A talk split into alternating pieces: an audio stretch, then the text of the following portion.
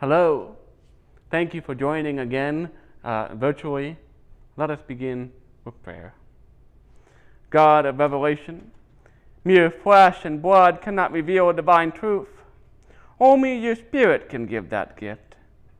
Be in my breath and voice, be in our ears and in our understanding, that through these words, your words may be known. We pray these things in the name of the Father, and of the Son, and of the Holy Spirit. Amen. The scripture reading for today comes from Matthew 16, 13 through 20. Now, when Jesus came into the district of Caesarea Philippi, he asked his disciples, Who do people say that the Son of Man is? And they said, Some say John the Baptist, but others say Elijah, and still others say Jeremiah, or one of the other prophets. He said to them, But who do you say that I am? Simon Peter answered, You are the Messiah, the Son of the living God. And Jesus answered him, Blessed are you, Simon, son of Jonah, for flesh and blood has not revealed this to you, but my Father in heaven. And I tell you, you are Peter, and on this rock I will build my church, and the gates of Hades will not prevail against it. I will give you the keys to the kingdom of heaven, and whatever you bind on earth will be bound in heaven, and whatever you loosen on earth will be loosed in heaven. Then he sternly ordered his disciples not to tell anyone that he was the Messiah. This is the word of God for the people of God. Thanks be to God. The art of asking the right question is an important tool not just in one's self discovery or as a means of becoming more aware of how others perceive you, but to ask the right question often leads to growth, not just within ourselves, but within others as well. Perhaps this is why questions are often a means by which we mark important moments and events in our life.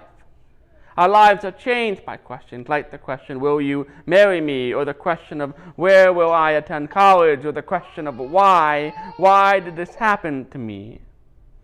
Matthew's Gospel begins with such a question. As a participant in a biblical drama, we might need to find ourselves, or we might find ourselves, a bit confused and wondering, Why is Jesus asking these things of his disciples? Why does he care? We have been told that sticks and stones can break our bones, but words can never hurt us. Maybe we are wondering why does Jesus care what the crowd or his disciples think? Surely Jesus is aware of what being said about him and his public ministry. Yet there comes a point in any relationship where we begin to wonder what's going on here. How do we define this relationship? What we want to know is how are we perceived by the other person? God is deeply concerned all throughout the sacred scriptures on how creation perceives God. Why? Because God is so intimate with the created order that God acts in the material world by managing the material world down to the very atoms which make up the universe and life lived within it. God so delights in us that God longs for us to delight in God's self. Like Adam and Abraham, and the nation of Israel, and all those who have gone before them, the question is asked of the disciples Who do you say that I am?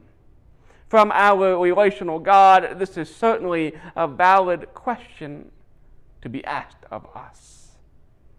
Who do you say that I am? Jesus asked his disciples and their response seemed to be dependent on the particular fraction of theological allegiance they are partial to.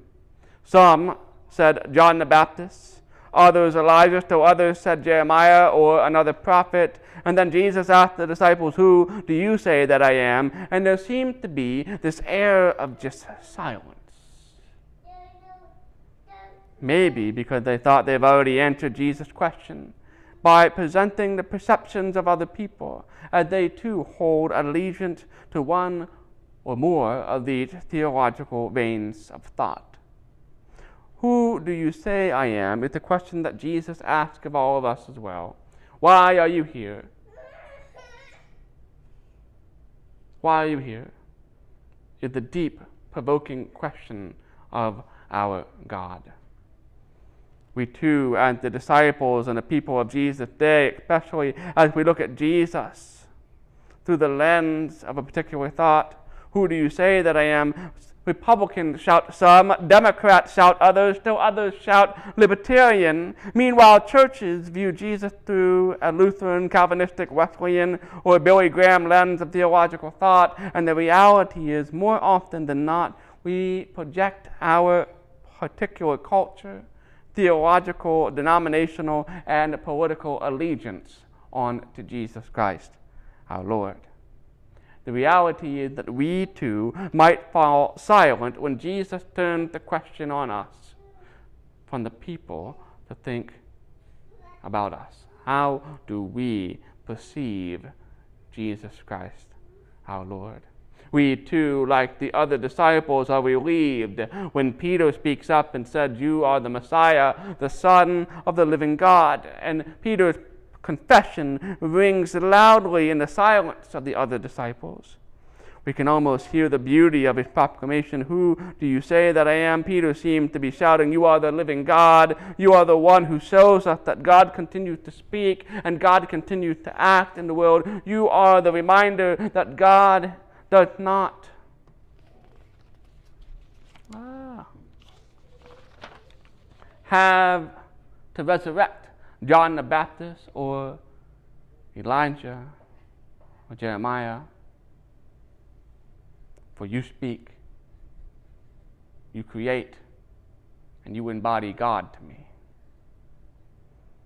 You are the one who shows us that God continues to speak and act in the world. You are the reminder that God does not have to resurrect John the Baptist, Elijah, or Jeremiah. You speak, you create, and you embody God to me, proclaims Peter.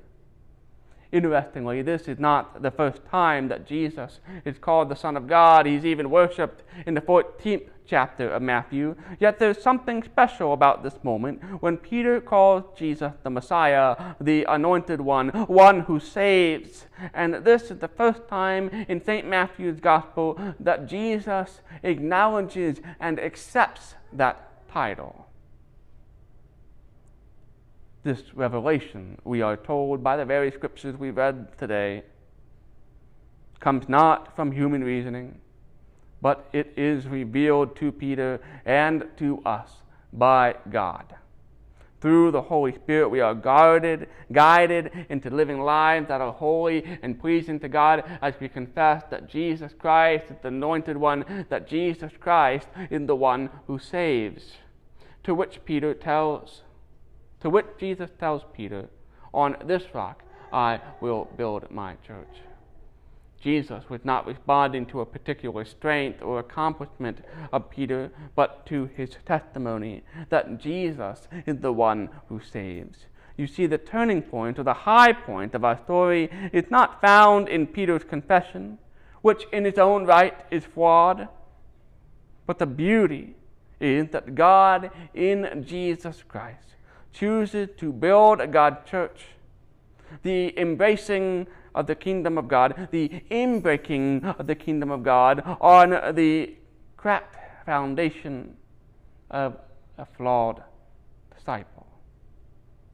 The church is not founded on Peter, nor is it founded on John the Baptist, Elijah, Lutheran, Catholic, Catholic theology, or Wesleyan theology. The church is rooted in its confession of Jesus Christ as the Messiah, the Son of God.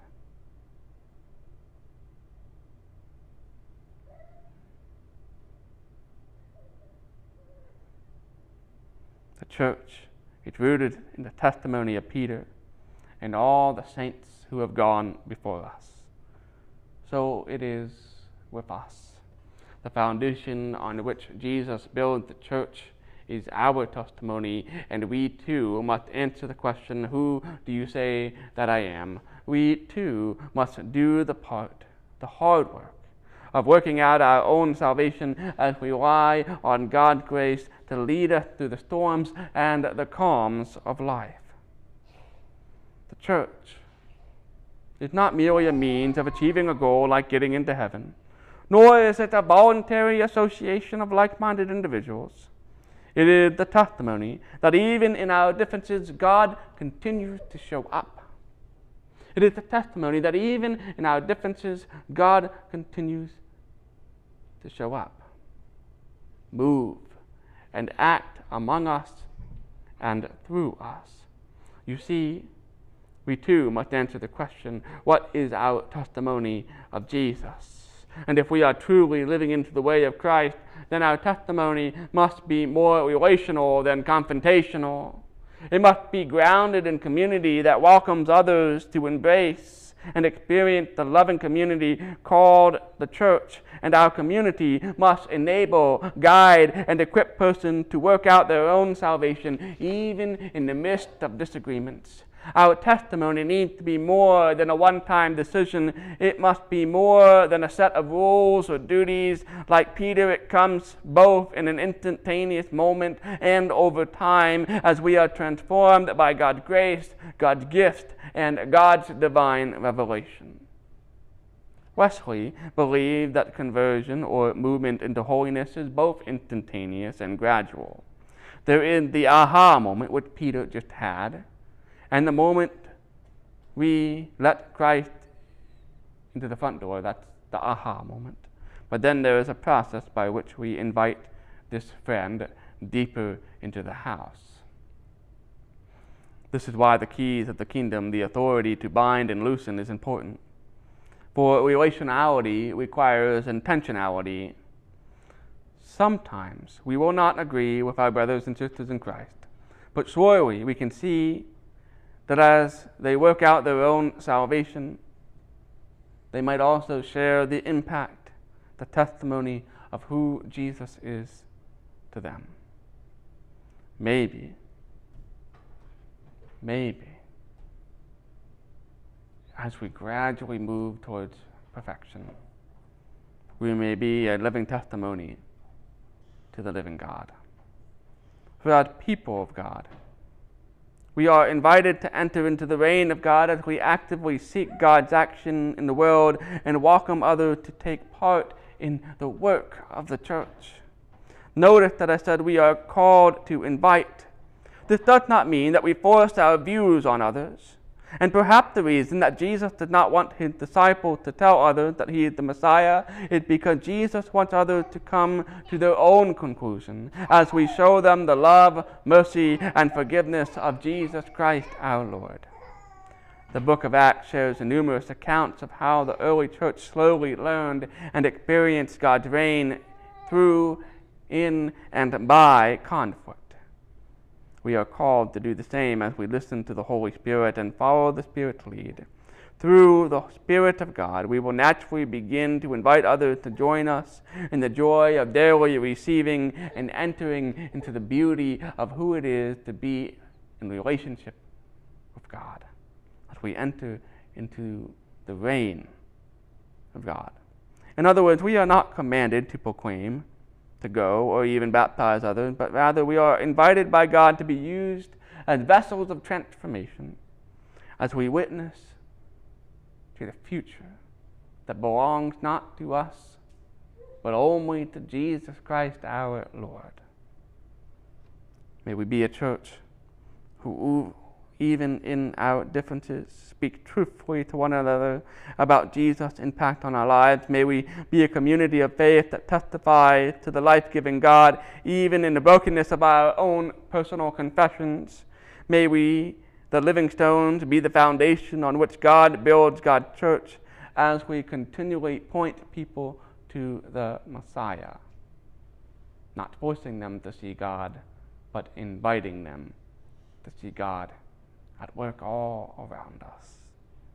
Let us pray.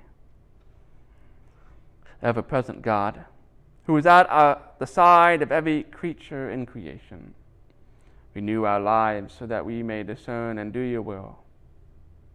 What is good and acceptable and perfect. In Jesus' name we pray. Amen. Jesus asked each of us, Who do you say that I am? Answer his question this day and all your days, in every word you speak, and in every action you perform. May the God who restores, Christ who calls, and the Spirit who empowers bless you and increase your joy and gladness now and forever. Go in peace. In the name of the Father, and of the Son, and of the Holy Spirit. Amen.